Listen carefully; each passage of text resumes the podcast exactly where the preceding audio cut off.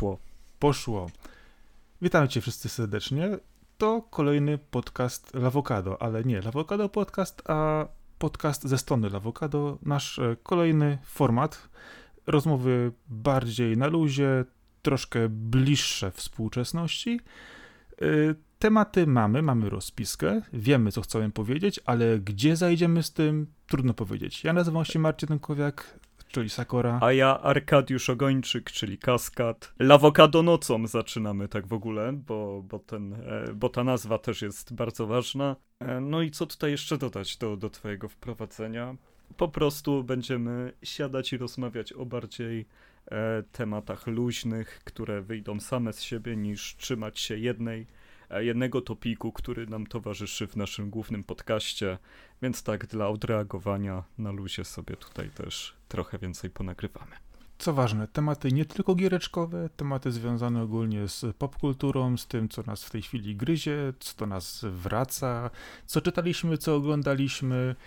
Będziemy pewnie się przepychać, e, nabijać z siebie nawzajem, na przykład Arek z tego, że czytam różne lightowe książki, a ja z tego, że on gra w jakieś cringe'owe gierki tak to wygląda. No.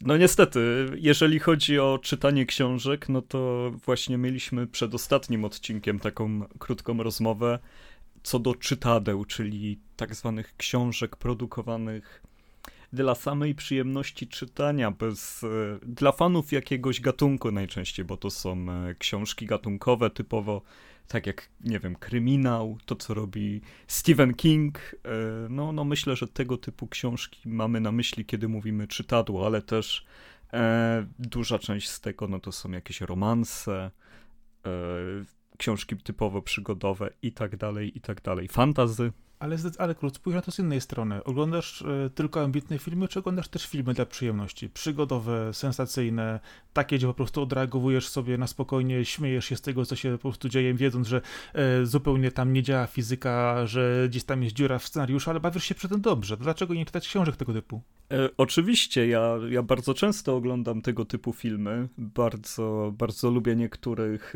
aktorów, więc śledzę ich poczynania.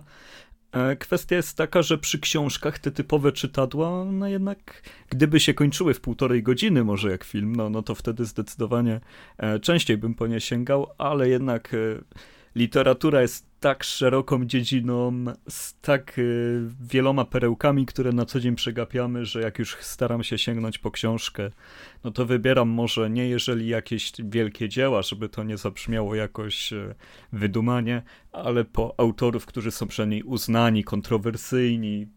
Szukam jakichś opinii o książkach, które są istotne, ważne, y, no bo uważam, że jeżeli obcować ze słowem pisanym, no to przede wszystkim e, takich mistrzów wielkich, ale oczywiście to nie oznacza, że rzemieślnicy, e, którzy, którzy snują swoje opowieści według dokładne, dokładnie rozpisanego schematu, co musi być w fantazy, co musi być w kryminale i tak dalej, to, to, to są jacyś e, nie wiem, na minusie, albo, albo że, że są niegodni. Oczywiście wszystko jest dla ludzi po prostu w moim jakby dniu czas, który zabierają e, gry, czy też muzyka, to jednak jak już siadam do książki, to sięgam po konkret. Już tam nie mam czasu na pulpę, że no, tak powiem. Gdzieś tam się z tobą zgodzę, jednak muszę przyznać, że wiele z tych tak zwanych czytanych książek lżejszych e, gatunkowo często ma do zaoferowania dużo więcej niż się pozornie wydaje, szczególnie jeżeli chodzi o kryminały, które potrafią poruszyć bardzo dobre tematy w bardzo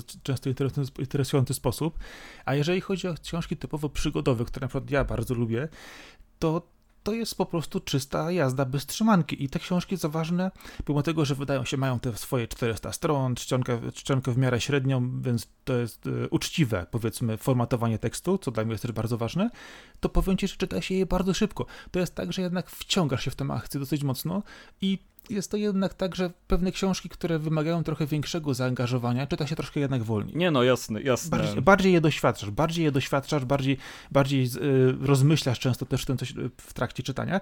Natomiast te, to jest tak dobry, dobry film przygodowy, sensacyjny, po prostu wsiadasz po prostu do fotelu z własną książką w ręce i jedziesz do końca historii. I powiem ci, że takie książki można spokojnie skończyć sobie w 3-4 wieczory, zależnie od tego, jak szybko czytasz. Wiadomo, czasami w tygodniu trudniej o ten czas. Kiedyś, kiedy jeździłem komunikacją miejską, czytałem wiele, wiele więcej. Teraz niestety, kiedy muszę jeszcze rano rozwieźć rodzinę, to wiesz, w samochodzie ciężko się czyta, a w korku też nie za bardzo. No i tak potem zostają mi wieczory, gdzie niestety to akurat jest mój ból wielki, bo kiedyś czytałem dużo więcej, a teraz no ciężko z tym czasem. No to nie jest też tak, że ja w ogóle po takie rzeczy nie sięgam, tylko jednak staram się wybrać tak, żeby jednak przy tych książkach przeczytać coś, nie wiem, bardzo, bardzo ważnego, albo chociaż trochę ważnego, albo starającego się być ważne. To, to jest tylko i wyłącznie tutaj moje, moje skrzywienie na ten, na ten temat, ale to nie oznacza, że, że nie wiem, uważam, że czytanie Murakamiego jest tutaj jakoś natchnione, bo, bo to jest tak naprawdę w pewien sposób też te, tego typu czytadło, które akurat lubię, więc no po prostu chodzi o skalę i o management własnym czasem, no bo on nie jest z gumy, a, a jeżeli mam jednak e, coś popowego wciągnąć, to, to wolę w formie interaktywnej, wolę sobie pograć. No, w tej chwili mamy strasznie dużo dostępnych dóbr kultury, szeroko pojętej kultury oczywiście. E, ciężko jeszcze czasami wybrać, czy obejrzeć serial, czy obejrzeć film, czy pograć, czy przeczytać książkę, czy jeszcze nie, e, nie wiadomo co zrobić czasami, bo jest ciężko. Ale z drugiej strony powiem ci, że jak patrzysz na, jeszcze na te książki, wspominałem wcześniej o Rollinsie, wspominałem też wcześniej na poprzednich nagraniach o Kajwie Kesslerze, a ja bym ci dał polskiego autora. Nie wiem, czy słyszałeś. Sapkowski. Nie, nie, nie, coś, coś nowszego. Y, Aleksander R. Michalak napisał tutaj bardzo ciekawą, fajną rzecz. Y, pierwszy, to są dwa, dwie tomy opowieści. Pierwsza y, nazywa się Denar dla szczurołapa, a druga Wąż z lasu cedrowego. I powiem ci, że to jest coś napisane przez człowieka, który zajmuje się od lat historią religią Bliskiego Wschodu.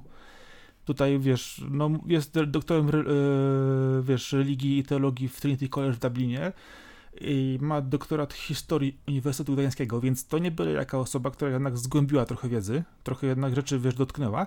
I właśnie napisał książki, które pozornie wydają się być właśnie przygotowymi czytadłami, a które tak niesamowicie czerpią z legend, historii podań i wielu e, naprawdę często niewyjaśnionych skrawków historii, że ja byłem w głębokim szoku. W tej chwili czekam na ciąg dalszy, bo ma być ciąg dalszy, czekam na to bardzo mocno.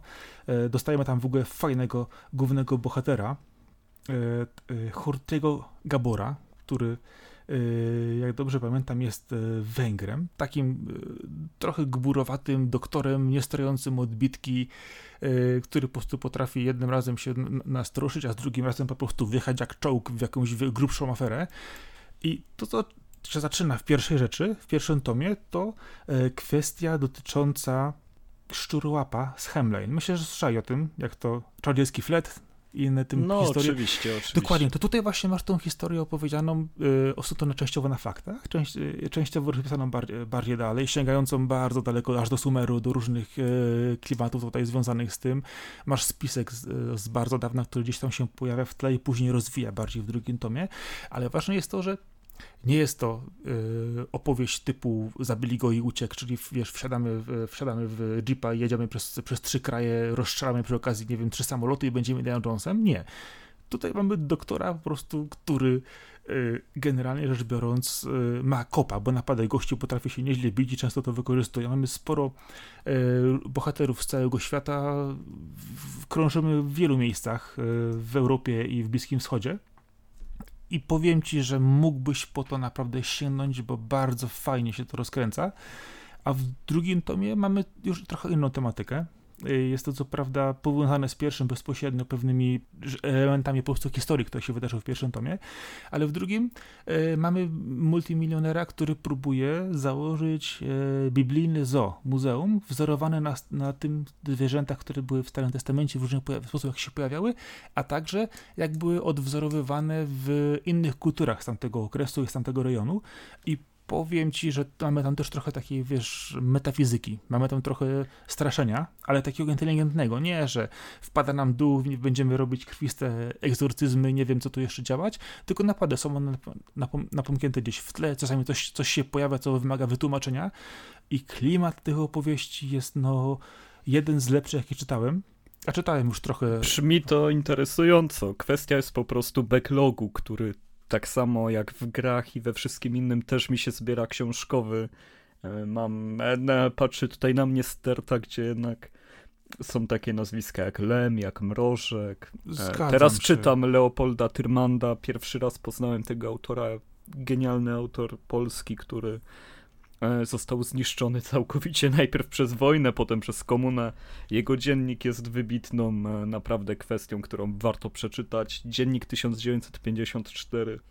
Polecam każdemu, jeżeli ktoś chce e, poznać polskiego Bukowskiego i to nawet lepszego, no, no to zdecydowanie powinien, ale no po prostu kwestia jest taka, że w literaturze dopiero jest backlog, każdy ma backlog E, trzeba przeczytać jeszcze Umberto Eco i tak dalej. No, no jest tego za dużo, jeżeli chodzi o genialnych autorów, e, żebym jeszcze taką książkę przygodową gdzieś wcisnął. Przepraszam cię. Ale wiesz co, powiem ci tak, że właśnie patrzę na backlog książkowy u mnie, to w tej chwili widzę tylko właśnie na szczęście jeden regał z jednej strony, a nie widzę pozostałych trzech z drugiej strony jeszcze. To jest też przerażająca ilość książek, która jeszcze czeka do przeczytania. Ale powiem ci tylko taką rzecz odnośnie jeszcze tego Yy, o czym wspominałem wcześniej, czyli o, yy, mówimy o dynarze dla szczerołapa i wąż z lasu zadrowego, to do pierwszego tomu też podszedłem z takimi długimi zębami. Mówię, kurczę, z polskimi autorami jednak podchodzę do, z pewną rezerwą, yy, bo przejechałem się na kilku bardzo mocno i tak spojrzałem na to, mówię, no dobra, dam temu szansę. Jak wpadłem w ten denar do szczurołapa, to węża z lasu zadrowego po prostu miałem w łapie na premierze i czytałem od razu od deski do deski. I tutaj, no, powiem ci tak, wiem, dużo czasu potrzeba, zawsze coś się dzieje, ale jeżeli chcesz sięgnąć po niegłupią książkę z dobrym tytułem historycznym i bohaterem, którego który jest z krwi i kości, da się lubić, to sięgaj spokojnie. No, jeżeli będę potrzebował czegoś takiego, to wrócę do tego odcinka i posłucham. A, a teraz na razie mam trochę ból głowy, bo świętowałem ostatnio pewne urodziny. Nie wiem, czy, czy wiesz, co, co, co się działo wczoraj. Właściwie, jeżeli chodzi o dzień, kiedy to nagrywamy, to było to wczoraj. I wiesz co, ja wiem, co się stało wczoraj, ale wczoraj przede wszystkim yy, szalejący koronawirus spowodował, że przesunęli mi premierę Bonda. O 7 miesięcy. Powiem ci, że mała strata. co, co mam ci powiedzieć? Te, tak jak lubię Bonda oczywiście, bo o, on mm. jest właśnie takim awanturniczym blockbusterem, który jest bardzo spoko, ale no czy coś się stało, że, że poczekamy dłużej na Bonda? Te filmy i tak, no, no co on ma wnieść? Nic nowego tam nie będzie, no.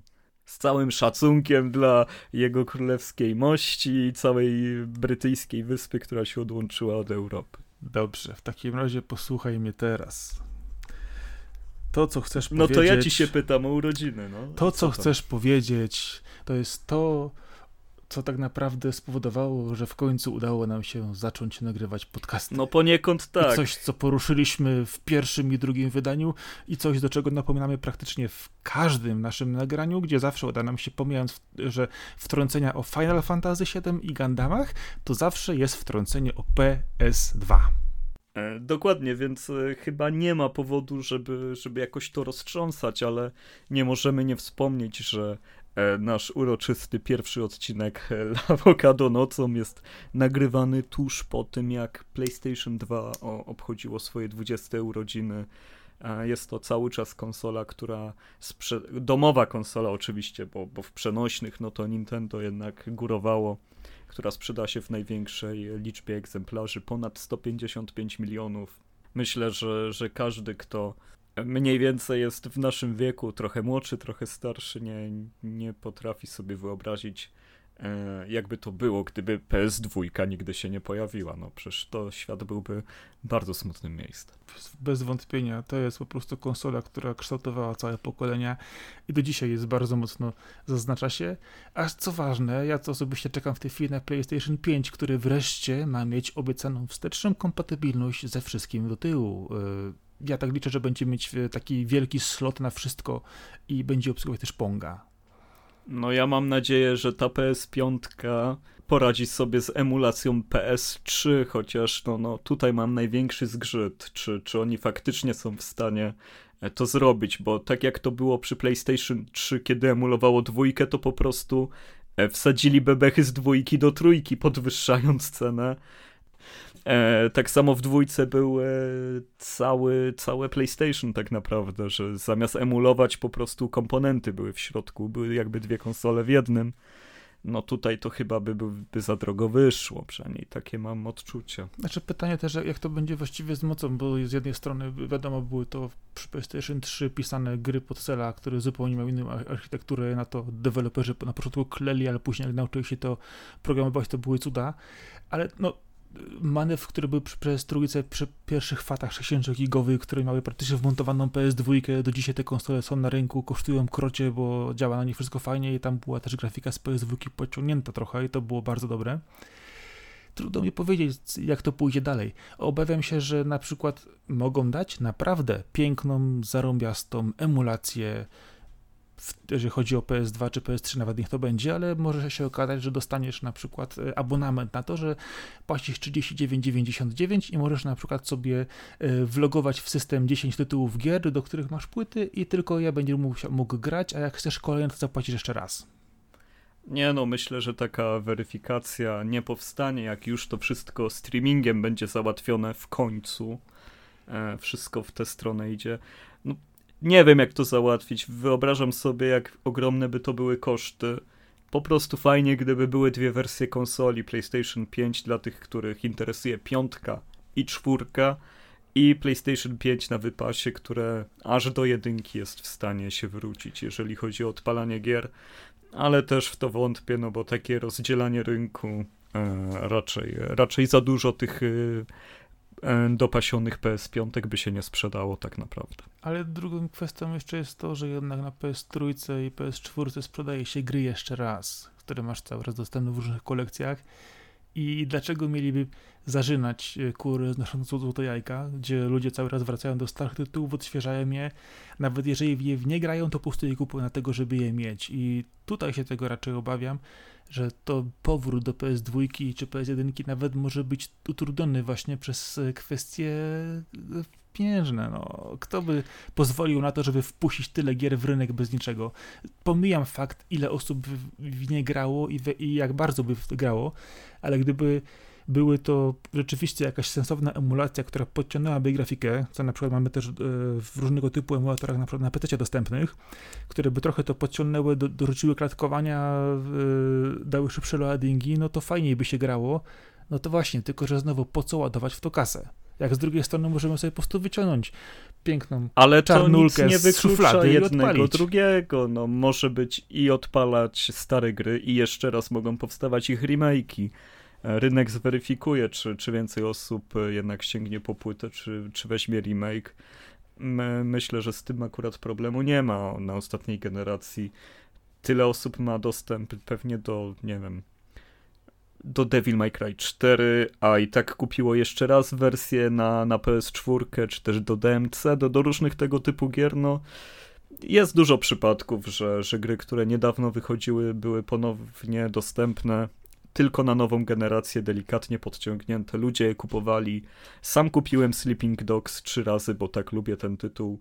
E, myślę, że jak ktoś lubi jakiś, jakiś, e, jakiś konkretny szpil, no to, no to będzie go ciągle kupować. I Nintendo na tym żyje od tylu lat, że, że myślę, że, że tutaj nie będzie z tym problemu. Jedno drugiego nie zabija.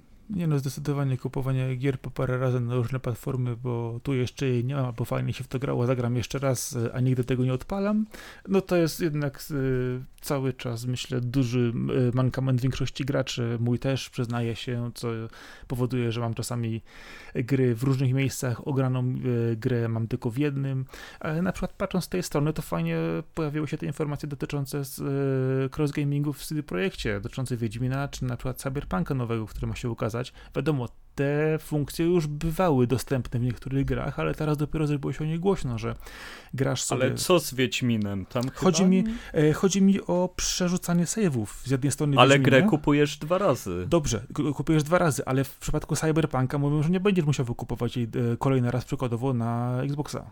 Okej, okay, no ale ogólnie chodzi mi o to, że to dwa zupełnie inne przykłady, mieć save, a, a musieć dwa razy grę kupić, to, to są yy, Tak, ale, ale, ale z drugiej strony właśnie to jest też ta kwestia ogrywania tytułów po raz kolejny, yy, że jeżeli nawet dostałbyś remake tytułu, to w większości przypadków nie zaciągniesz swojego starego save'a, żeby pograć swoją wyśrubowaną grę yy, w lepszym wyglądzie jeszcze raz. No z tego co wiem, to przy Wiedźminie była taka sytuacja, że e, mając swoje savey z premierowego Wiedźmina po zakupie zakupując edycję gry roku, one nie działały nawet. Mimo iż kupiłeś tak samo na PS4, zamiast kupić osobno dodatki, od razu sobie kupiłeś edycję gry roku, jeszcze raz rozszerzoną i, i save niestety był e, niekompatybilny. Ale chyba błędy były właśnie, jeżeli ktoś kupował cyfrowe, a ktoś miał z płyty. Chyba właśnie no, e, gry, gra, gra takie tworzyła innego save'a zależnie od, od pochodzenia. I tu był problem. A to chyba jest tak naprawdę no nie chcę teraz dużej gafy strzelić, ale wydaje mi się, że gry na PS4 tak mają, że wersja fizyczna i wersja cyfrowa nie będą dzielić save'ów. Chyba. Może ktoś to sprawdzi. Nie wiem, jest późno, możemy sobie mówić co chcemy. Niech to naprawią w PS5. No, ciekawe, ile procent graczy na to czeka? Pół procent czy jedna szósta? Nie wiem, ja sobie odpalam moją PS2 i z przyjemnością w coś jeszcze zagram, bo fajnie, fajnie, wiesz, idą kolejne konsole, kolejne generacje, wiadomo, wszystko coraz fajniej wygląda, lepiej chodzi, chociaż sposób doświadczenia gier jest różny, ale to, czego wyszliśmy, czyli urodziny PS2, no dla mnie to jest kosmos. To jest konsola, która trzymała się na rynku przez tyle lat, że po prostu mózg staje. Dzisiaj wszyscy, którzy sięgają do przykładów y, najlepiej powiedzmy zbudowanej e, od strony marketingowej i wydawniczej konsoli, to cały czas mówią tylko o PS2, no dla mnie po prostu to jest e, epokowe cudo. No trochę tak, ale też trzeba przyznać, że konkurencja rzuciła ręcznik e, tak naprawdę nie stawiając się Sony wtedy. Wszyscy otworzyli e, ścieżkę na oścież, proszę wygrajcie, tak to wyglądało wtedy. A najdłużej tak naprawdę, no, no nie wiem, nie wiem, zależy jak na to patrzymy, bo tak naprawdę poprzednia generacja Xboxa 360 była szalenie długa, jeżeli chodzi o te duże, istotne gry, a PS2 tak naprawdę zaczęła się z rocznym poślizgiem i, i zakończyła się na, na Okami i na Shadow of the Colossus, czyli to aż tak dużo nie było lat. A to była w zasadzie pięcioletnia generacja, a ta poprzednia no to była 8 lat, 7. Lekko możemy liczyć jeszcze crossgeny licząc, ten zapad rynku, brak wiary w next geny. E, na Xboxie 360 dużo dłużej można było grać w nowe, duże hity niż na PS2 tak naprawdę. No ale którą konsolę lepiej, lepiej pamiętamy? No wiesz co, ja każdą pamiętam, jaką miałem, więc to, więc to jest trochę, Ale trochę którą... pytanie, zależy jakieś ułożysz, musisz trochę przestawić szyk chyba. Która konsola jest dla ciebie lepsza z tych dwóch? No, wybierz ulubione dziecko, no, no wiesz jak to jest. Uwielbiam PS2, uwielbiam PSX-a, DS-a, Game Boy Advance, y, wiesz, y, lubię się śmiać z Nintendo 64, lubię się śmiać z Dreamcasta. No, no tak naprawdę każda jest potrzebna. Żałuję, że jest tak mało teraz. Odpowie, odpowiem na tak twoje naprawdę. pytanie. Wszystkie konsole, które wymieniłeś są japońskie, nie wymieniłeś ani razu Xboxa, więc wszystko jasne. Nie, nieprawda. Znaczy się prawda, że nie wymieniłem, ale co do Xboxa jedynka, Pierwszy Xbox, świetny sprzęt, oryginalny, z własnymi grami. Microsoft się wyraźnie stawiał, wiedział co robi, e, wiedział, że potrzeba gier, dobrego online'u i tak dalej. Serio, świetnie walczyli według mnie, mieli Otogi, e, mieli Ninja Gaiden, e, mieli Halo, no potężna sprawa, Fable. 360 w ogóle super była przez kilka pierwszych lat. Przecież Mass Effect był tam ekskluzywem przez jakiś czas. No jak można było takie coś roztrwonić? No, no, tam było bardzo, bardzo dużo rzeczy zepsutych po czasie, kiedy generację wydłużano Kinectem i Move'em, ale do czasu Kinecta Xbox naprawdę miał, miał pazury 360, a pierwszy Xbox ciągle jest zajebisty jako maszyna do emulatorów każdemu polecam e, przeszukać Allegro i, i zakupić sobie jakiś tam tani egzemplarz i powgrywać e, Pokémony z Game Boya i tak sobie zagrać na Xboxie. Pokémony, wiesz co? Ja grałem w Pokémony nieraz na Xboxie i też grałem w Kirby'ego, super to było, sobie podłączyłem właśnie, to była pierwsza konsola, którą sobie tak potężnie zmodowałem i wrzuciłem na nią tyle emulatorów, jeszcze w czasach e, CRT i tam dostępu dopiero co do Neostrady. Świetna sprawa, te emulatorki tam były. No ja dzisiaj widziałem newsa, że jest zmontowany fanowski yy, kostka, do której wkładasz yy, z Game Boy Color i podłączasz do twojego nowego telewizora i możesz sobie grać w te gierki na wielkim ekranie. Ale jak tam podłączasz pada? Tam jest zwykły USB, PC-towy, jaki chcesz? Czy... Yy, wiesz co, to jest ich własne, własne rozwiązanie, które tam sobie w tej chwili wrzucają. Yy, to jest taka kosteczka, yy, całkiem ten, sensownie pokazana. I powiem ci, że na pierwszy rzut oka to wygląda nawet, nawet, nawet ciekawie, że jeżeli ktoś po prostu będzie w stanie to sobie e, powiedzmy ogarnąć, to kurczę. Wiesz, no nie wydaje mi się, że to pierwsza taka retromaszyna, bo trochę takich sprzętów jest na rynku. No i zresztą Nintendo oficjalnie też miało nakładkę do Super Nintendo, żeby gry z Game Boya móc sobie odpalić, więc...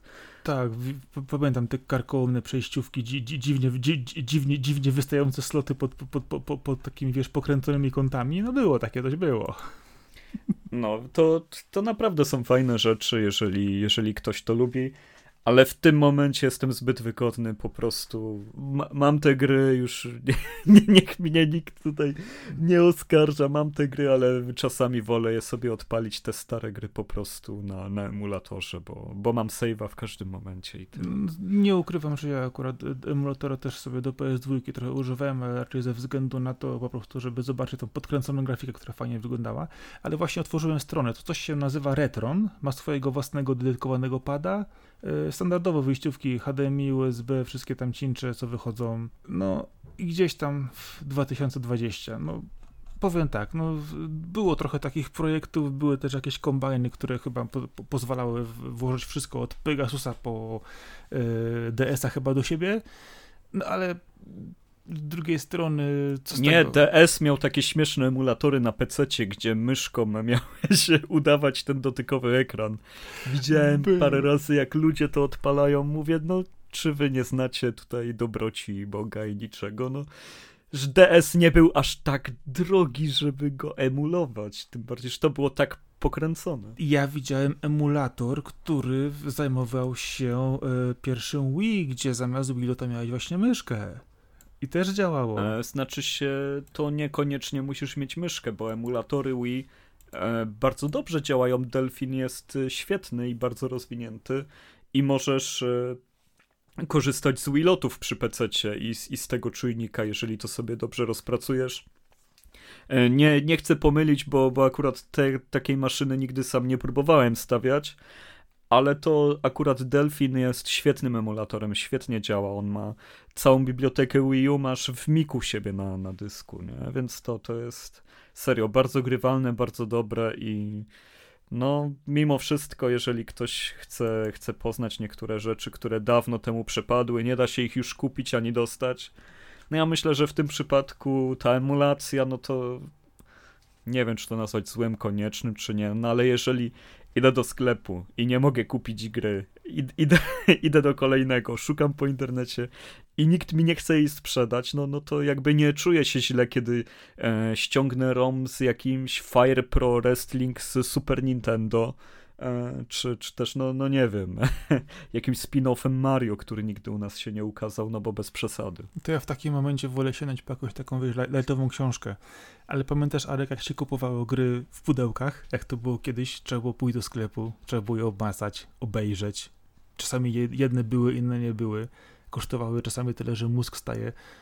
A teraz co? Wrzucasz w cyfrę i idzie. Nie wiem, czasami mi się wydaje, że E, pudełka, które w tej chwili kupujemy z kodami, po prostu są zupełnie pozbawione sensu. A pamiętasz, nie no, pudełka z kodem jeszcze nigdy nie kupiłem, to, to akurat tu się nie wypowiem. Chociaż są ludzie, którzy właśnie też poszli kupić grę, a dostali pudełko z kodem, nie wiedząc, co jest w środku i były oczywiście, wiesz, wielkie fale, wiesz, hejtu i rozgranego do czerwoności internetu, że znowu zostałem oszukany. Oj, takie rzeczy to chyba tylko na PC. I na 3DS-ie, bo, bo też gry z 3DS-a w ten sposób y, były. Tak, ale wydaje, wydaje mi się, że jakieś tytuły z PS4 też chyba tak było, było, było, było grane, żeby, że zamiast e, płyty było taka e, wycięta, wiesz, okrąg włożony w miejsce do, do płyty z kodem. Było, było, Nie, nie pamiętam tego przypadku, a w każdym razie, no, czy pamiętam kupowanie gier w pudełkach? No oczywiście, bo, bo cały wychodzić, czas tak wymacać. kupuję. Wczoraj z paczkomatu wyciągnąłem kolejną, no, no co, co tu dużo mówić. E, na pewno nie tęsknię za czasami, kiedy trzeba było jechać do sklepu e, z tą nieświadomością, czy ta gra, którą chcesz, będzie czy nie, no bo to, to wcale nie było fajne.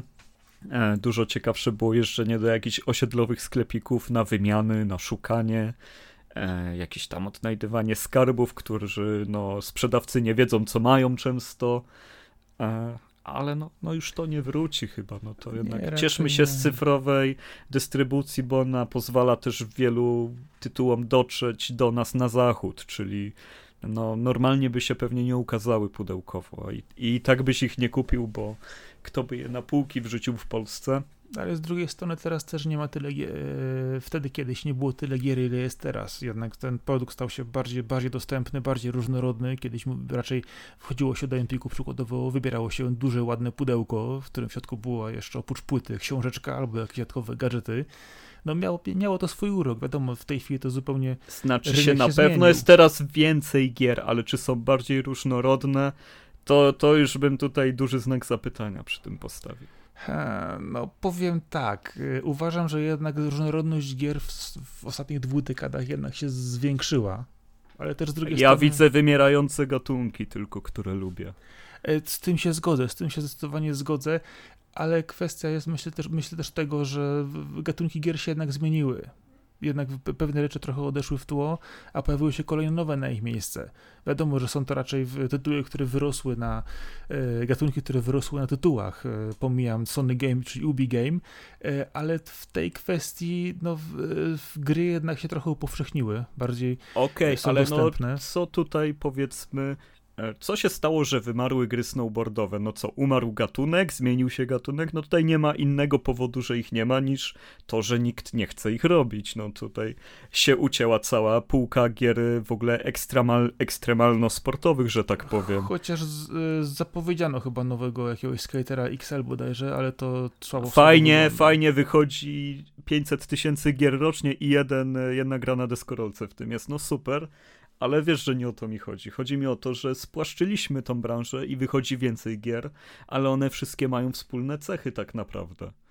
I, I, jest to niewygodne według mnie i nudne. Ale to jest tak samo jak z filmami, które co, co jakiś czas po prostu jest fala konkretnego typu filmów yy, i wszyscy robią to na jedno kopyto tak samo. I tak samo jest w grach. Przychodzi, Myślę, przychodzi fala nie. i wszyscy trzaskają. Tak. Okej, okay. ja myślę, że nie i w grach indie wszyscy robią to samo, a filmy niezależne cały czas sięgają po bardzo różne tematy. Wszędzie na świecie się kręci zupełnie inne kino. Zobacz teraz, jak Parasite pozamiatał. E, no wyszło to, to Boże Ciało, nie wiem, czy miałeś okazję obejrzeć. Jeszcze nie, jeszcze nie. E, I polskie filmy, i zagraniczne, nie wiem, ja oglądam dużo E, komedii z Francji akurat bardzo lubię, Oj, też są tak, zupełnie to jest, inne. To jest genialny gatunek, to jest, to jest fenomenalne, to się zgodzę. I, i według mnie, no, no cały czas są różne kuchnie, wszystko jest zróżnicowane, co roku wychodzą inne filmy, e, wystarczy nie oglądać produkcji Disneya i masz ciekawe kino wszędzie, a w grach to jest ciężko z tym mimo wszystko. Nie zgodzę się, spójrz na to, że jednak masz indyki i gry średnie, które są powiedzmy różnego typu, historie jedne bardziej, jedne mniej, wychodzą mniej lub bardziej, ale cały czas grono odbiorców jest mniejsze. Tak samo jak kino pochodzące z konkretnych krajów. No i mamy wielkie blockbustery porównywalne do filmów e, przykładowo Disneya, wielkiej sagi Fast and Furious, czy e, innych tym podobnych e, po prostu konglomeratów filmowych.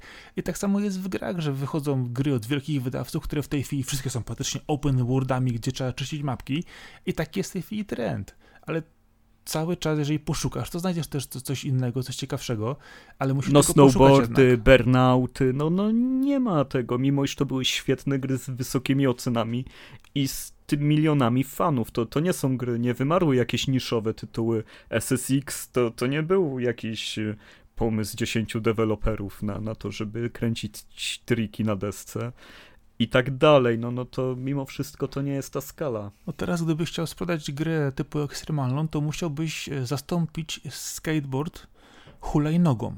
Autentycznie. Spójrz teraz sobie do skateparków. Ja patrzę po prostu też na, na, moje, na, moje, na moje córki.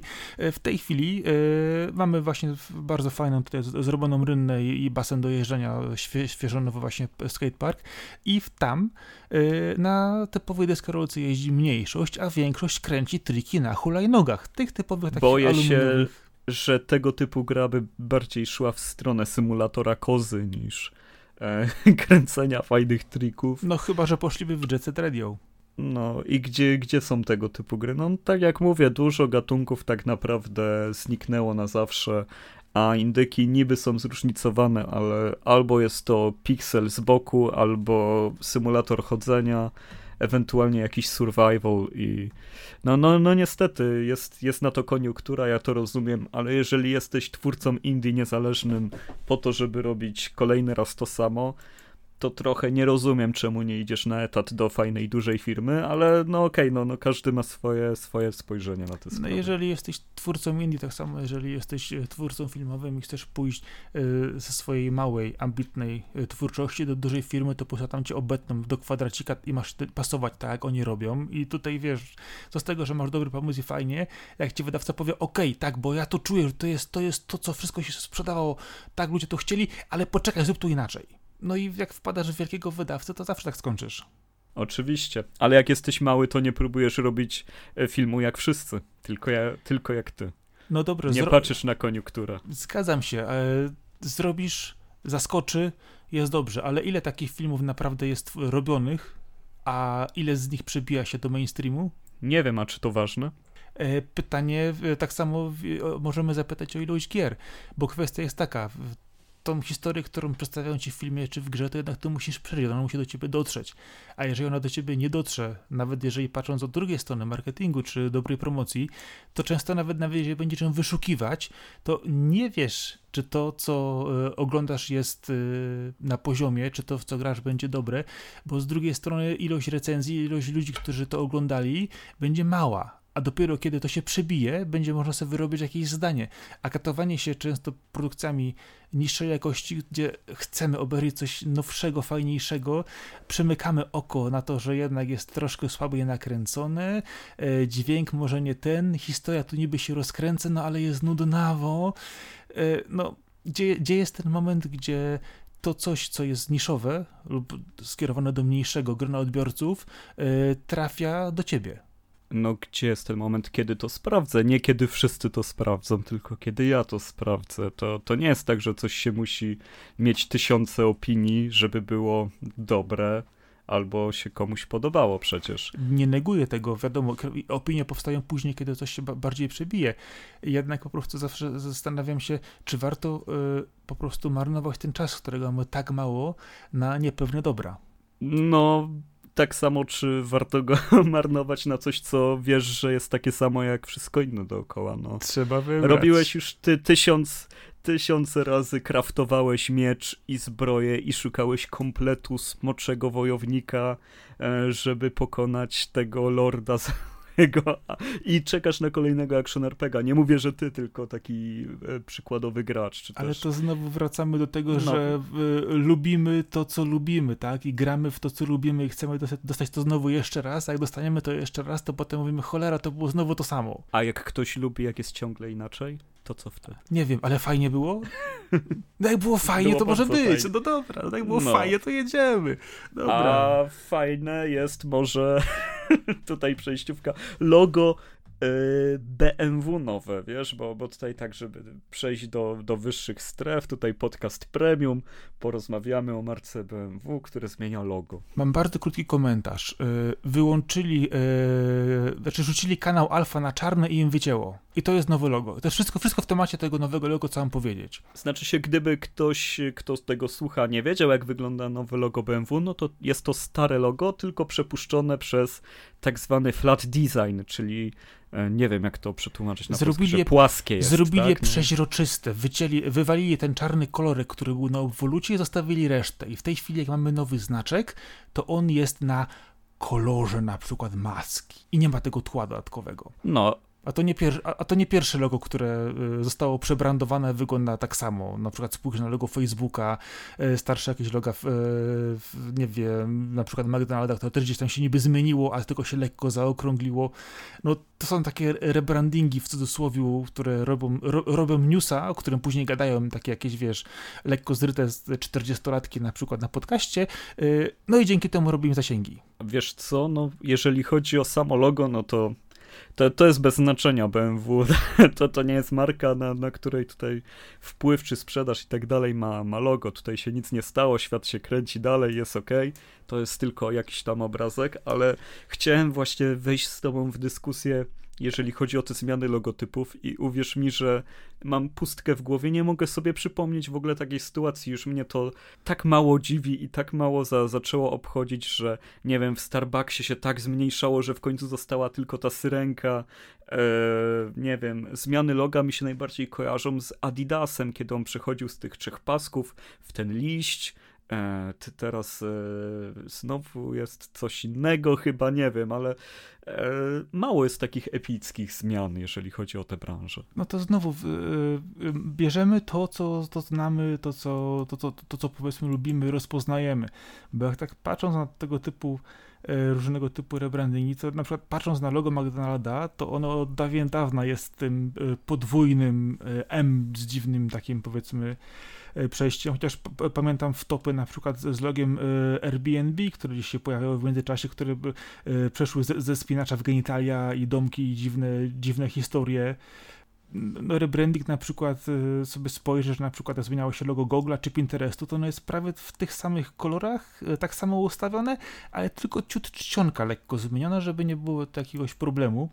Ale tak jak sobie popatrzysz, to zastanawiasz się, no zmieniały się znaki na przykład y, większych, mniejszych y, brandów, na przykład, nie wiem, weźmy sobie BP czy różnego typu historie, ale były też takie loga, które na przykład y, dostały nowe logo i po prostu kompletnie pogrążało to na przykład wygląd pewnych elementów. Pomijam na przykład, nie wiem, logo Pepsi, które zmieniło rodzaj fali w kółeczku, które było notabene takie same, ale na przykład zmienienie logo na przykład kanału Sci-Fi, czy patrząc na przykład Y, innych takich elementów, które możemy bardziej znać, no to było takie pytanie, po co właściwie o co w tym chodzi? Bo z jednej strony jest niby tak samo, ale na przykład kiedy Kraft zmienił swoje logo na Kraft Food, to w ogóle było oderwane od wszystkiego. Tylko, że to jest jako duży producent, który tego w rzeczywistości nie, nie potrzebował, bo wszyscy kupują tak te produkty, a jeżeli patrząc na przykład na y, mniejsze rzeczy, y, to pytanie jest takie, co ty chcesz właściwie uzyskać przez ten rebranding, tak? Czy to jest rzeczywiście y, wrzucenie nowego logo, czy to jest tylko takie lekko wypielęgnowane, bo się boimy, że nas nie rozpoznają i tylko takie lekko kopniemy, żeby się przechyliło? Czy wiesz co?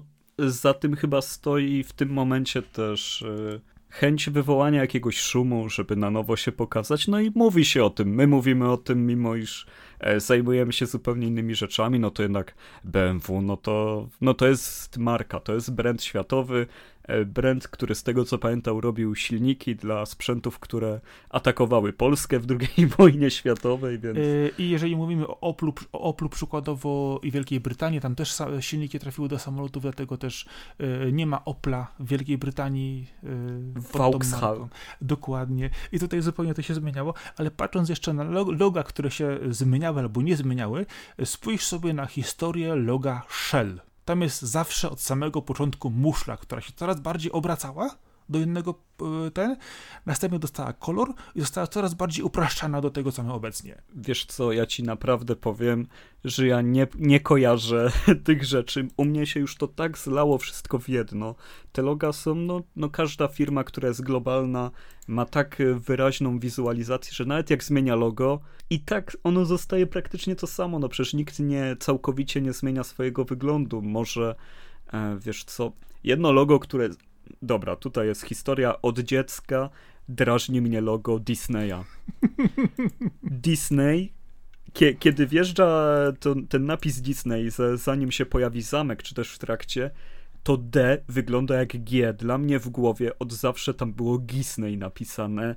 Wiedziałem, że to jest Disney, patrzyłem na to, widziałem Disney, nie umiem tego wytłumaczyć w mojej głowie, to D to jest G i to mnie tak drażni, ale to chyba nikt jeszcze się z tego nie żalił, więc no tyle. Disneyowi bym zmienił logo. Pamiętam też kwestię PlayStation 3, jak e, się wyboldowało i zmieniło trochę czcionkę. PS2 jak się pojawiła, świetne było to PS2, ale tak naprawdę wszędzie jest to logo PlayStation, to, to P z tym takim z tyłu S, tak, no świetne jest to logo według mnie. To jest dobre. Kolorowe, e, jeszcze takie trochę zabawne, ale cały czas adekwatne, cały czas pasuje do, do nowych konsol i bardzo żałuję, że na PS4 tak naprawdę nie ma tego kolorowego znaczka PlayStation, tylko jest takie PS4 napisane. No, Co to ma znaczyć? Y, no to właśnie był rebranding, dlatego dostałeś później y, konsolę typu Anniversary, gdzie miałeś szary kolor z tym logo przerobionym po staremu. Bardzo dziękuję. Bardzo chciałem wszystkim podziękować, akademii, rodzicom i, i tak dalej. Ja myślę, że mógłbyś podziękować też, jeżeli mówisz o logo e, BMW, to Volkswagen też tak swoje logo e, powiedzmy wytrymował trochę, też podobnie, ale z drugiej strony spójrz na to nadżarte jabłuszko Apple'a. No na początku to był taki sadownik, taki świetny. Czy ktoś się obraził w ogóle na, na Apple'a za to, że, że zmienił swoje, swoje logo? Znaczy się chodzić o to przejście z tej kolorowej, tęczowej jabłka w jednokolorowe, płaskie, tak? No tam też no. zaszedł flat design, to samo co teraz robi BMW. Nie wiem, czym oni dopiero teraz to robią. E, nie wiem, ale z drugiej strony no, w tej chwili loga też się upraszcza z tego powodu, żeby były łatwiej, łatwiej dostępne, łatwiej drukowalne, łatwiej wtłaczane na różnego typu e, powierzchnie, więc akurat to jest, to jest fajne, chociaż loga też mają e, swoje odzwierciedlenie, jeżeli chodzi o trendy, jeżeli chodzi ogólnie o design. Jeżeli spojrzysz sobie na loga z lat 80. czy 90., to wszystkie są jednak utrzymane w podobnym stylu i podobają mi się przeróbki współczesnych e, brandów e, w stare logo, w starym stylu, to też fajnie wygląda. Kwestia jest taka, że pewnie za kolejną dekadę będziemy znowu mówić, że te stare loga były takie a siakie, e, a Disney znowu będzie tym G. No, to jest straszne z tym Disneyem. Chociaż no, jeżeli chodzi o logotypy, strasznie fajna dziedzina w ogóle sztuki graficznej i, i tutaj ujmowania firmy w ten sposób. Myślę, że jeżeli chodzi o same logotypy, już tam odbijając od tematyki, to, to niczego lepszego niż ta łyżwa Nike chyba, chyba nie ma. Przynajmniej takie jest moje odczucie, jeżeli chodzi o, o znak, który bez napisu, bez niczego e, daje ci do wiadomości, z czym masz do czynienia. No i trzy paski. No ale trzy paski to już potrzebują trochę więcej miejsca, żeby się uwidocznić. A ten służ to jest służ. No, wiesz, jeżeli zamówisz odpowiedni towar z Chin, to dostaniesz takie nawet z dwoma łyżwami. Chiny, Chiny, bo jeszcze na urodzinki mieliśmy omówić. Ktoś tutaj dobił naprawdę niezłego wieku. E, chodzi o Chan Li, o bohaterkę Street Fightera. A myślałem, że mówisz o moich urodzinach 40 ostatnio. No, tutaj Chan Li jest jeszcze starsza. E, jeżeli cofniemy się do czasów Street Fightera, do początków tej serii, kiedy ona e, zdobywała salony arcade, konsole, a także e, serca komputery. graczy, serca graczy przede wszystkim.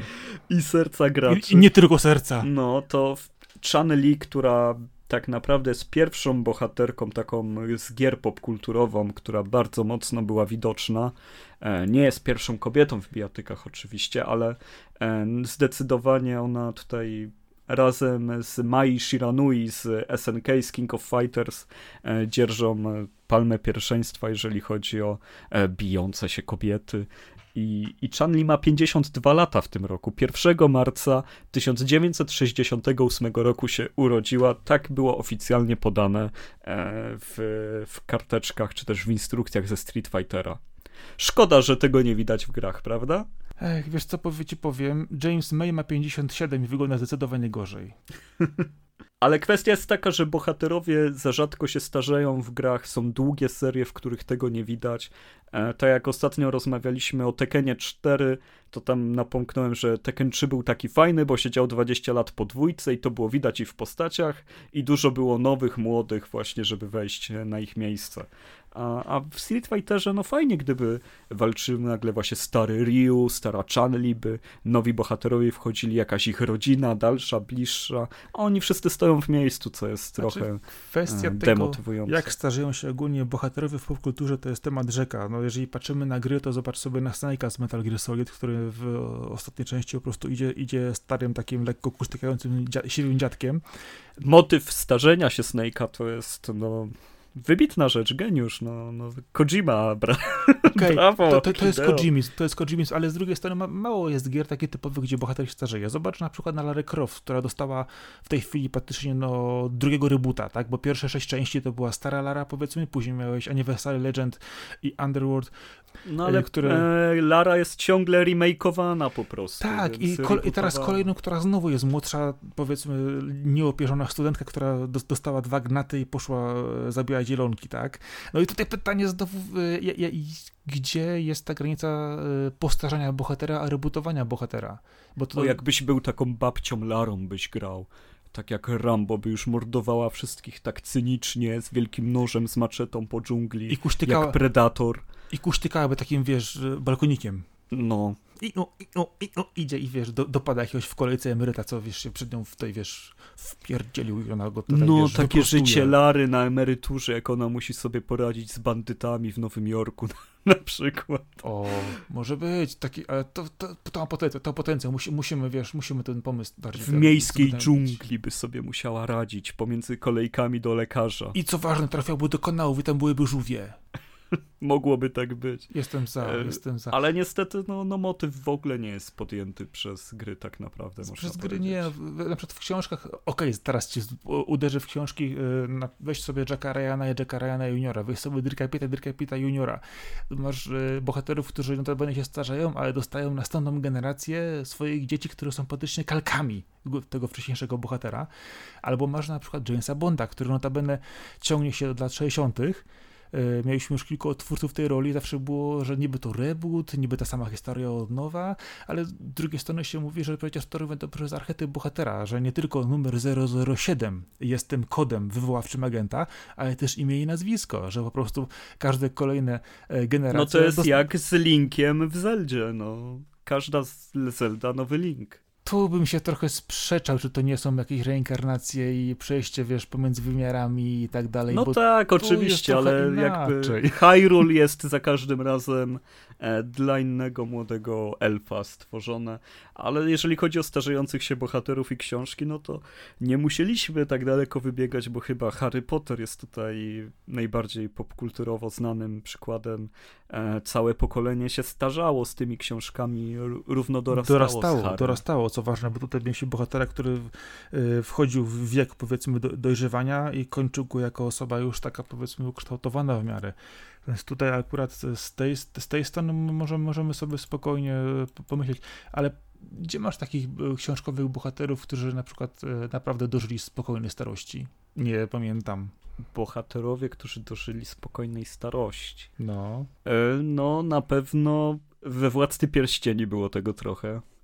No, można by tak popatrzeć, chociaż jak tak patrząc, to, no, to jest troszkę większa epopeja. Ja tutaj wychodzę też od samego. Yy, o, ale w grach e, zapomniałem o Ezio Auditore da Firenze. E, Okay. Świetny zabieg Ubisoftu, e, właśnie bardzo Metal Gearowy. Strasznie mi się podobało, jak w tej e, części trzeciej Revelations, jak ten Ezio już był posiwiały i, i po tym e, Istambule skakał ostatkiem sił i, i zapewniał sobie już tam spokojną starość i E, i odkrywał ostatnie tajemnice. Ale tutaj się bardzo mocno też to odbiło na mechanice. Ten Ezio był tak ociężały w tym Stambule, że momentami po prostu wiem, że nie ujadę po prostu z tym dziadkiem, bo przeginę. Ale to był bardzo fajny motyw na trylogię. E, jeżeli chodzi o Mass Effecta, no tutaj tego jakby nie wykorzystano, no bo Mass Effect się nie dzieje na takim e, dystansie czasu, że tak powiem. O, już wiem, już wiem. Ale... Walander Henninga Mankela. To jest bohater, który starzeje się i on naprawdę źle kończy.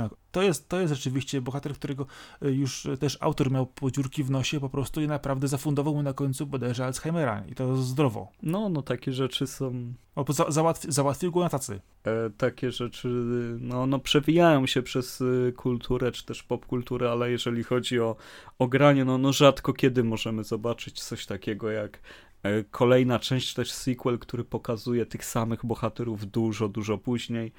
A szkoda, bo, bo to jest strasznie fajny motyw, żeby wszystko odświeżyć, odnowić, e, pokazać z zupełnie innej perspektywy. Nie korzysta się z tego. E, chociaż teraz też The Last of Us dwójka pokaże Eli, która jest dużo starsza no ale też nie tak dużo mi się wydaje. No, ciekawie jak z tego HBO wybrnie, bo dzisiaj y, zapowiedzieli, że będzie, będzie serial. Tak, zapowiedzieli i spodziewam się czegoś naprawdę dobrego, tak szczerze mówiąc, bo, bo tutaj jest, jest gotowy fajny materiał na, no, na serial. Nie ukrywam, że HBO no, potrafi takie miniserie puścić naprawdę mocne i dobre i to jest szansa, że, że to pójdzie. Oczywiście zaraz pojawiły się spekulacje, czy będzie Ellen Page i czy będzie na przykład Hugh Jackman i kogo w ogóle dadzą, a równie dobrze mogą dać po prostu trzecioligowych aktorów, którzy będą pasować do e, wyglądu, żeby było taniej i fajniej, a historię opowiedzą tak, mają opowiedzieć. No, trudno stwierdzić, w którą stronę to pójdzie, ale no, potencjał jest spory. Ciekawe, ciekawe jak to ugryzą. E, w Resident Evil też niezła telenowela się kręci, chociaż nie aż na takim e, jakby... Znaczy już była, tele, telenowela w Resident Evil już była, z Milą Jowowicz. Chyba z 5-6 części. ja mówię o, o grach, ale no też, jeżeli chodzi o filmy, chociaż ich y, ja wiem, że dużo ludzi lubi, ale ja nie byłem w stanie oglądać. Znaczy ja oglądałem wszystkie i ewidentnie widziałem ten spadek formy, gdzie ta pierwsza część jeszcze powiedzmy dawała radę, bo była czymś rzeczywiście fajnie nowym, w miarę trzymało się to powiedzmy pewnych klimatów. Druga część jeszcze była powiedzmy ok, natomiast kiedy zaczęli już jechać po tym y, kim i czym właściwie jest główna bohaterka y, i odpady po prostu poprodukcyjne potworów, y, odpady historii, które pojawiały się później dalej, zakręcenie, wymieszanie wszystkiego. Y, no, okej, okay, znowu dostaliśmy fajne obrazki, bo niektóre obrazki były fajne, ale nijak się to miało do feelingu gry, chociaż no telenowela Resident Evil też odjechała od survival horroru do strzelanki. No, niestety. Ale to wszystko jest według potrzeb rynku. To pamiętaj, odbiorca kształtuje to, jaką grę dostanie. Czy poczekaj na kolejnego rezydenta? Kolejny rezydent będzie ubiegajmy do czyszczenia mapek. Wiesz co, no jeżeli chodzi o rezydenta akurat, no to, to rezydent kształtował co chce rynek i robił to co chciał, więc e, tutaj do, do pewnego momentu to jednak był trendsetter, a nie, a nie ktoś, kto robi staśmy rzeczy nie, nie możemy tutaj rezydenta obrażać e, pod żadnym pozorem. Nie, nie, nie, zdecydowanie. Ale dlaczego nie dali mi kolejnego porządnego Dino Crisis? Dlaczego nie dali ci Dino Crisis? Bo z niewiadomych powodów Dino Crisis 3 wyszło na Xboxa, i nie umiem wytłumaczyć, jak, jak do to tego doszło. To jest, to jest właśnie ta konsola, o której mówiliśmy, że coś tam było fajnego, ale nie domagało. I może właśnie dlatego. Tam było bardzo dużo fajnych rzeczy, tylko sprzedaż nie domagała. Gdyby jakakolwiek inna firma niż Microsoft wprowadziła tego typu konsole, no to już by się jej nie chciało robić kontynuacji a, i nie miałaby za co. E, tak mi się wydaje, że tam ogromne straty poszły. Na 360 też poszły ogromne straty zresztą. Resident y, na konsoli Xbox 360 w wydaniu z dinozaurami poszedł do piachu. Na Xboxie pierwszym, na 360 nie było Dino Crisis. No widzisz, Trójka była widzisz, jak się te konsole, widzisz, jak mi się te konsole zlewają, no. Właściwie to nie wiem czemu, bo pierwszy Xbox był naprawdę super fajny i świetny, a Xbox 360 zaczął wysoko i tylko spadał. Nie potrafił wykorzystać tego momentum swojego. Dać się przegonić PlayStation 3 e, mimo takiej przewagi, no dużo tam zepsuli, dużo, dużo. No taka firma z takim budżetem, tak to wiesz, poszło bokiem. A czy myślę, że to też du bardzo dużo jest cały czas obecnego jednak hejtu na Microsoft. Co prawda teraz to już trochę zmalało, ale tak samo Microsoft po prostu yy, no, nie był w stanie wypromować yy, telefonów serii Lumia, które naprawdę były dobrze pomyślane, miały mnóstwo fajnych rozwiązań, ale generalnie rzecz biorąc hejt na Microsoft spowodował, że to się nie przebiło na rynku, co ja naprawdę żałuję, bo tam naprawdę były świetne rozwiązania, które genialnie po prostu ruszyły, jeżeli chodzi o, o sposób obsługi, obsługi telefonu do przodu. No niestety. No niestety, Microsoft ze swoim zapleczem przegapił bardzo dużo rzeczy. Przegapił rynek MP3 i odtwarzaczy MP3, przegapił stworzenie swojego Facebooka, e, przegapił, e, no, no też jeżeli chodzi tutaj o usługi e, na konsolach, no, no po, co prawda przoduje w tym momencie, ale no z Xboxem, no, no im nie szło, to dopiero przy 360 się odbili. Ogólnie mieli ogromnie, mają zawsze ogólnie wielkie zaplecze, ale niestety jeżeli chodzi o wizjonerstwo, to, to coś tam im nie wychodzi. Chyba nie ma ludzi, którzy chcieliby klepnąć te ich pomysły, a potem, kiedy e, chcą je naśladować, to wychodzi jak wychodzi przez Zune, ten ich odtwarzacz MP3, który miał walczyć z iPodem, no to, no to sorry, ale ni niestety. No tak, ale ta, tak, samo, tak samo wyszli, wyszli z ekranami dotykowymi, wyszli z, z tabletami po raz pierwszy, zanim ktokolwiek o tym jeszcze pomyślał. Znaczy nie, przepraszam, pierwszy pomyślał o tym Star Trek, The Next Generation i kart, bo tam już były obecne, ale też pokazali na początku XXI wieku, chyba w drugim, w 2022 a 2023 yy, tablety, gdzie wtedy jeszcze tego nie było tak obecnego, no i w ogóle nic się nie przyjęło, a parę, parę lat później po prostu wjechał, wjechały iPady z Apple'a i zawojowały rynek. To samo rozwiązanie, tylko inna firma, inny sposób na promowanie tego. No, trochę tak, ale jednak te rozwiązania, co by nie mówić, E, Jobsa warto jednak e, uważać za wizjonera, on bardzo dużo rzeczy przepchnął. Po prostu polityka cenowa i promocyjna firmy jest, e, jest jaka jest, ale też potrafił wycenić te swoje rzeczy. No, Microsoft no, i, i mógł być liderem na rynku smartfonów i, i portali społecznościowych.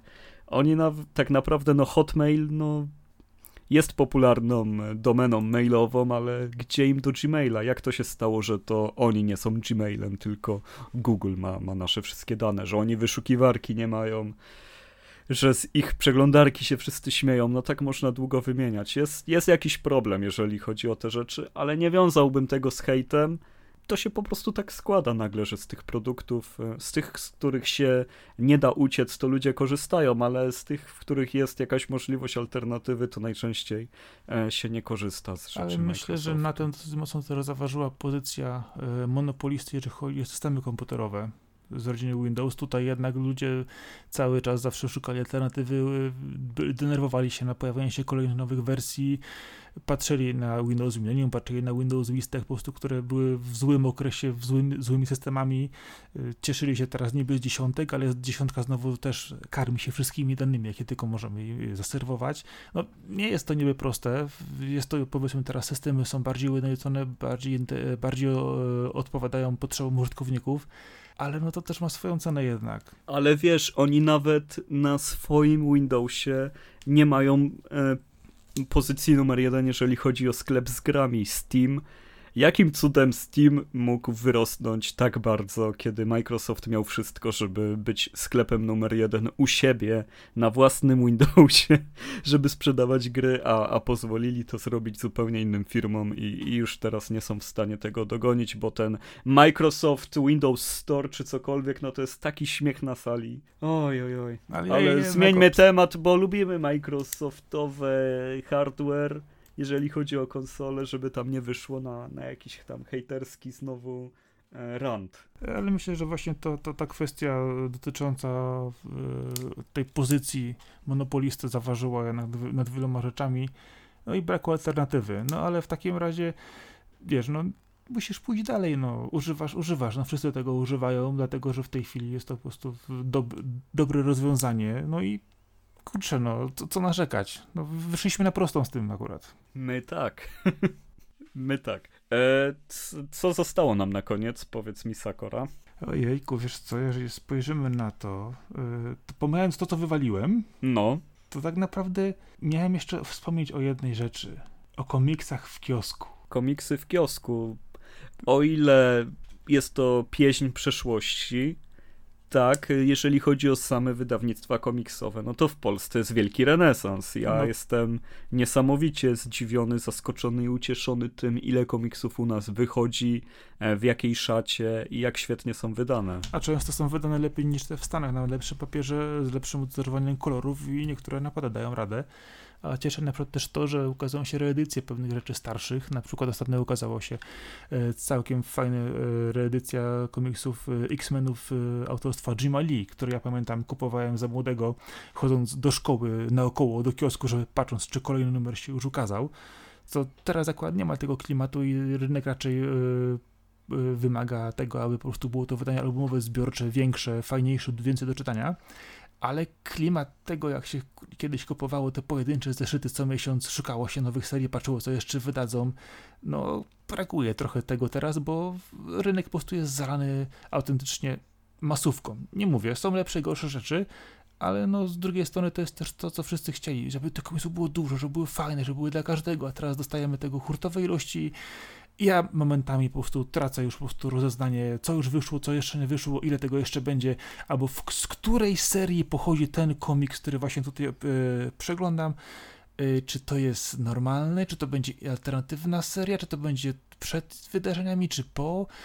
I autentycznie czasami nawet sięgam po infografiki, jak czytać na przykład e, aktualne rozpiski X-Menów, które wydaje Egmont. Normalnie ja się pogubiłem. Znaczy się, ja dlatego też nie kupuję tego typu komiksów superbohaterskich, bo jak mam mieć instrukcję, w jakiej kolejności je czytać, albo e, drzewka genealogiczne sobie rozrysowywać do e, tego typu postaci, no to nie bardzo mam ochotę ale jestem no w szoku, że mam teraz tyle komiksów na półce, jak spojrzę na swoją prawicę i widzę, że e, na, na półce jest Berserk, jest Maus, e, Kruk wyszedł w Polsce, świetnie wydany, przepięknie.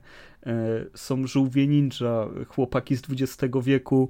To są rzeczy, których ja czytałem skany tyle czasu temu, tak dawno. Przecież gdyby ktoś mi powiedział, e, 10 lat temu, że Berserk będzie w Polsce, no, no to ja bym w życiu nie uwierzył. Gdzie Berserk, gdzie Polska, no. To jest wybitna sprawa, że, że te rzeczy wychodzą. 300 mam na półce, no, no przecież ten komiks czy pamiętam, jak czytałem na starym monitorze CRT skany, no, ale tak kiedy samo to było? spójrz na przykład, jak się rozkręcił rynek, jeżeli chodzi o mangi w Polsce. Po prostu mamy chyba z 8 wydawnictw w Polsce, które wydaje po prostu trzy te mangi, jedno po drugim, masz prenumeraty ogromnej ilości. No, kto no się, Alita kto jest, Akira, cały Dragon Ball. No, o Dragon Ball akurat łatwo było sprzedać, bo to był pewniak zawsze, ale teraz wychodzi reedycja Akiry, JoJo Bizarre Adventure wychodzi. Teraz będzie, tak, bo oczywiście było, była wielka burza o to, że dlaczego tytuł jest nieprzetłumaczony, bo taki jest w oryginale. Teraz jest burza o to, że onomatopeje są przetłumaczone w środku. Ale, nie, ale e, niektóre polskie napady dają radę, są fajne. Te dźwięki, znaczy, ja, szuru, ja się w ogóle mi się te, to podoba, super jest. E, przecież jest Dobranoc Punpunie, wyszło w Polsce. No naprawdę potężne, bardzo dobre serie sprowadziliśmy do nas do kraju i jestem w szoku, że to się u nas sprzedaje. Tyle rzeczy w Polsce się nie sprzedaje, nikogo nie interesuje i nie obchodzi, a akurat komiksy potrafimy wydać naprawdę niszowe, artystyczne, yy, albo nie wiem, e, jakieś takie totalnie dla freaków komiksowych i jakimś cudem to u nas wychodzi. Mamy też takie popowe, mamy te całe Marvele, no tego akurat nie kupuję, ale Headlooper mam na półce. Ja akurat w, w, w tych kwestiach raczej sięgam po te tytuły, które gdzieś tam darzę sentymentem wcześniejszych wydań lub też pojedyncze, które wiemy, że po prostu chcę mieć, bo są na przykład... Usagi jest od dawna wydawany. Okej, okay, o Usagi tak, no ale na przykład Świetny. wiesz, ale teraz mówisz o żółwiach, a wiesz na przykład, że kiedy Timmy Semik wydawał żółwie na początku w Polsce, to wszyscy pamiętają, że wyda wydawał te żółwie, które były niejako przerysowaną kresku e, e, kreskówką, z animacją z serii, a zapomnieli o tym, że pierwsze bodajże dwa czy trzy numery to były te oryginalne, prawdziwe, brutalne żółwie, które były tym pierwowzorem. Dopiero potem zmienili na te, które były takie powiedzmy ugrecznione. Wiesz co, ja tutaj w historii aż tak bardzo nie jestem zaznajomiony, ale ja chyba właśnie te żółwie, o których mówisz, też mam na półce, bo była taka wielka drama w Polsce z wydawaniem pierwszego tomu Żółwi Ninja. Tam wydawnictwo e, Pamiętam, się spóźniło ten... o 8 miesięcy z wysyłką tomów. E, już drugiego nigdy nie wydadzą. W każdym razie mam to, pisałem im chyba 10 razy, że ja już e, mam to gdzieś, że mają mi oddać pieniądze, nie będę wspierał ich złodziejstwa. Pamiętam, Oni mi tak długo nie odpisywali, aż w końcu dostałem y, komiks pocztą, nie? Mówię, no, no to super, ale chciałem was tutaj ukarać, no, no już nie będę jakby robić jaj, bo e, nie będę do tego wracał, ale e, klasyczne żółwie ninja z czasów, kiedy jeszcze wszyscy mieli czerwone opaski, a komiks był czarno-biały, Tak, mam to na pols po polsku na półce, więc... No ja też, to też trochę, trochę komiksów to też mam. Oczywiście moje po prostu kochane lokentki z ciekawych rzeczy, na przykład superbohaterskich, w cudzysłowie oczywiście, to seria Planetary jest genialna. Polecam ci bardzo, jeżeli lubisz skrzyżowanie archiwum Mix z, z X-Menami, ale w najlepszym tego spo, sposobie wydaniu dobry, dobrą historię, to po prostu chwytaj w ciemno. To jest, czasami wydaje mi się, że momentami aż porównywalny jest do Rorka patrzę, wiesz co, bo, bo jeszcze tak staram się powiedzieć jakiś tytuł, co ja jeszcze mam. Saga Winlandzka wychodzi w Polsce, no, no to też mi się udało zdobyć parę tomów. Co tam jeszcze jest? Z zimą, no ja bardzo lubię e, jednotomowe komiksy, takie, które są całe historią zamknięte. Oczywiście z parę Asterixów, Tintin, e, dużo tego. Ogólnie świetna sprawa, świetna zajawka. E, to jest coś, czego nie żałuję kupić, wydać więcej pieniędzy, bo to jest tak ładnie u nas wydawane. To ma wartość kolekcjonerską z punktu. Świetnie się to czyta. To wolę właśnie przed pójściem spać sobie poczytać e, komiks, jeżeli nie mam siły na, na jakąś tam e, książkę potężną, niż, niż właśnie czytać pulpę, jeżeli tak zawrócimy do, do początku e, tego odcinka. Kaskad, zobacz, zatoczyliśmy pętlę. Tyle dobra nas otacza, kulturowego, pulpowego, różnego typu. Myślę, że tematów nam nie zabraknie. Ten odcinek myślę, że potraktujemy jako wstęp do całej serii naszych wywodów. Tematów są ogromne ilości, gdyż nieraz udało nam się przed nagraniem e, regularnego Lawokado e, wymieniać różnego typu uwagi o wielu rzeczach, gdzie też ja hamowałem twoje rozpędy, ty hamowałeś po prostu moje, żebyśmy skupowali się tylko i wyłącznie na Giereczkowie, gdyż wiemy, to jest jednak core naszego nagrywania, a tutaj będziemy po prostu sobie pływać po tematach, począwszy od logo, przez grafikę, a kto wie po prostu, czy nie zawędrujemy jeszcze w jakieś zupełnie dziwne miejsca, czy na przykład nie usiądziemy do seriali Netflixa, na przykład nie objedziemy od góry do dołu tych, których nie lubimy, nie wychwalimy tych, które uwielbiamy, nie sięgniemy na przykład po bardziej ambitne filmy, czy komiksy, książki, no tematów jest są ogromnej ilości, a zasilimy to na pewno współczesną, obecną dramą, y, tematami, które nas bolą, tym, co czasami udało nam się dziś ustrzelić, a ja mam nadzieję, że y, uda mi się też tutaj wykopać coś y, z pokoju mojej starszej córki w, te, w temacie na przykład ciekawszych mang czy książek, które są kierowane do trochę młodszych odbiorców, ale i tu się zdziwisz, są naprawdę niesamowite, fajne historie, będzie dużo do gadania. No to bardzo dobrze. To zanim się pożegnamy, y, powiedz tylko jednym zdaniem, w co ostatnio grałeś i co ostatnio oglądałeś. Jeżeli chodzi o oglądanie moje, to ostatnio na Netflixie nadrabiam sobie, powtarzam, y, Ghibli. Oczywiście w Krainie Bogów musiało polecieć ponownie, więc Chihiro wymiata. Y, a patrząc z jednej strony, to jestem w trakcie oglądania Boscha na Prime seria kryminalna i jestem po prostu zachwycony tym, jak można dobrze nakręcić i z głową serial kryminalny, który nie będzie pretensjonalny, nie będzie zły, a który naprawdę będzie dobrze, dobrą opowieścią, świetnie zrealizowaną, z bohaterami z krwi i kości, którzy nie walą one-linerami jeden po drugim, tylko potrafią ze sobą rozmawiać. Więc o Boszu myślę, jak przebije się do końca, też sobie pogadamy, Arek zaczyna oglądać. No dobrze. A ty? Co tam ciekawego wykopałeś ostatnio u siebie na półce, bądź też w swojej przepastnej bibliotece audiowizualnej? E, jeżeli chodzi o gry, to Dragon Quest Builders dorwałem w końcu, bo była fajna promocja na wersję z Vity, bo często było na PS4 przecenione, a ja się uwziąłem, żeby w to grać na Vicie i to był bardzo dobry wybór. E, jeżeli chodzi o ten tytuł, naprawdę polecam świetne połączenie RPG z budowaniem miasta własnoręcznie kostka po kostce, cegła po cegle.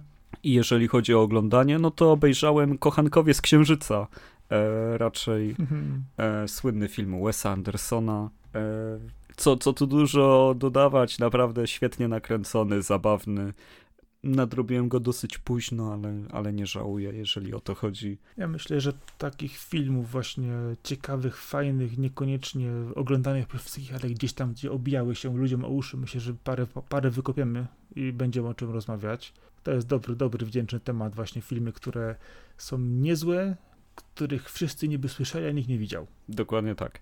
Więc tym bardzo pozytywnym akcentem chciałbym Ci podziękować za dzisiejsze nagranie. Był ze mną Marcin Tomkowiak, czyli Sakora. A po drugiej stronie mikrofonu Arkadiusz Okończyk, czyli Kaskad.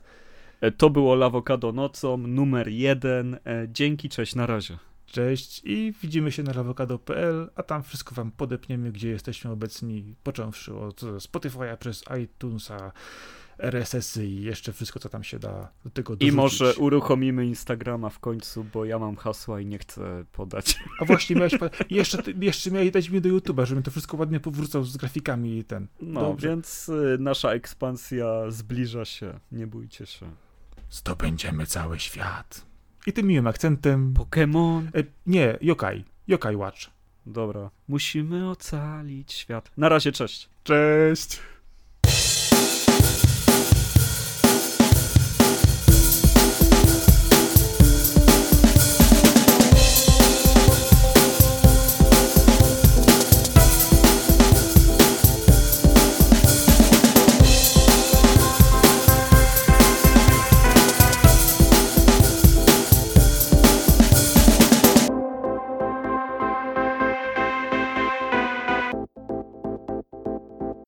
Myślę, że tutaj.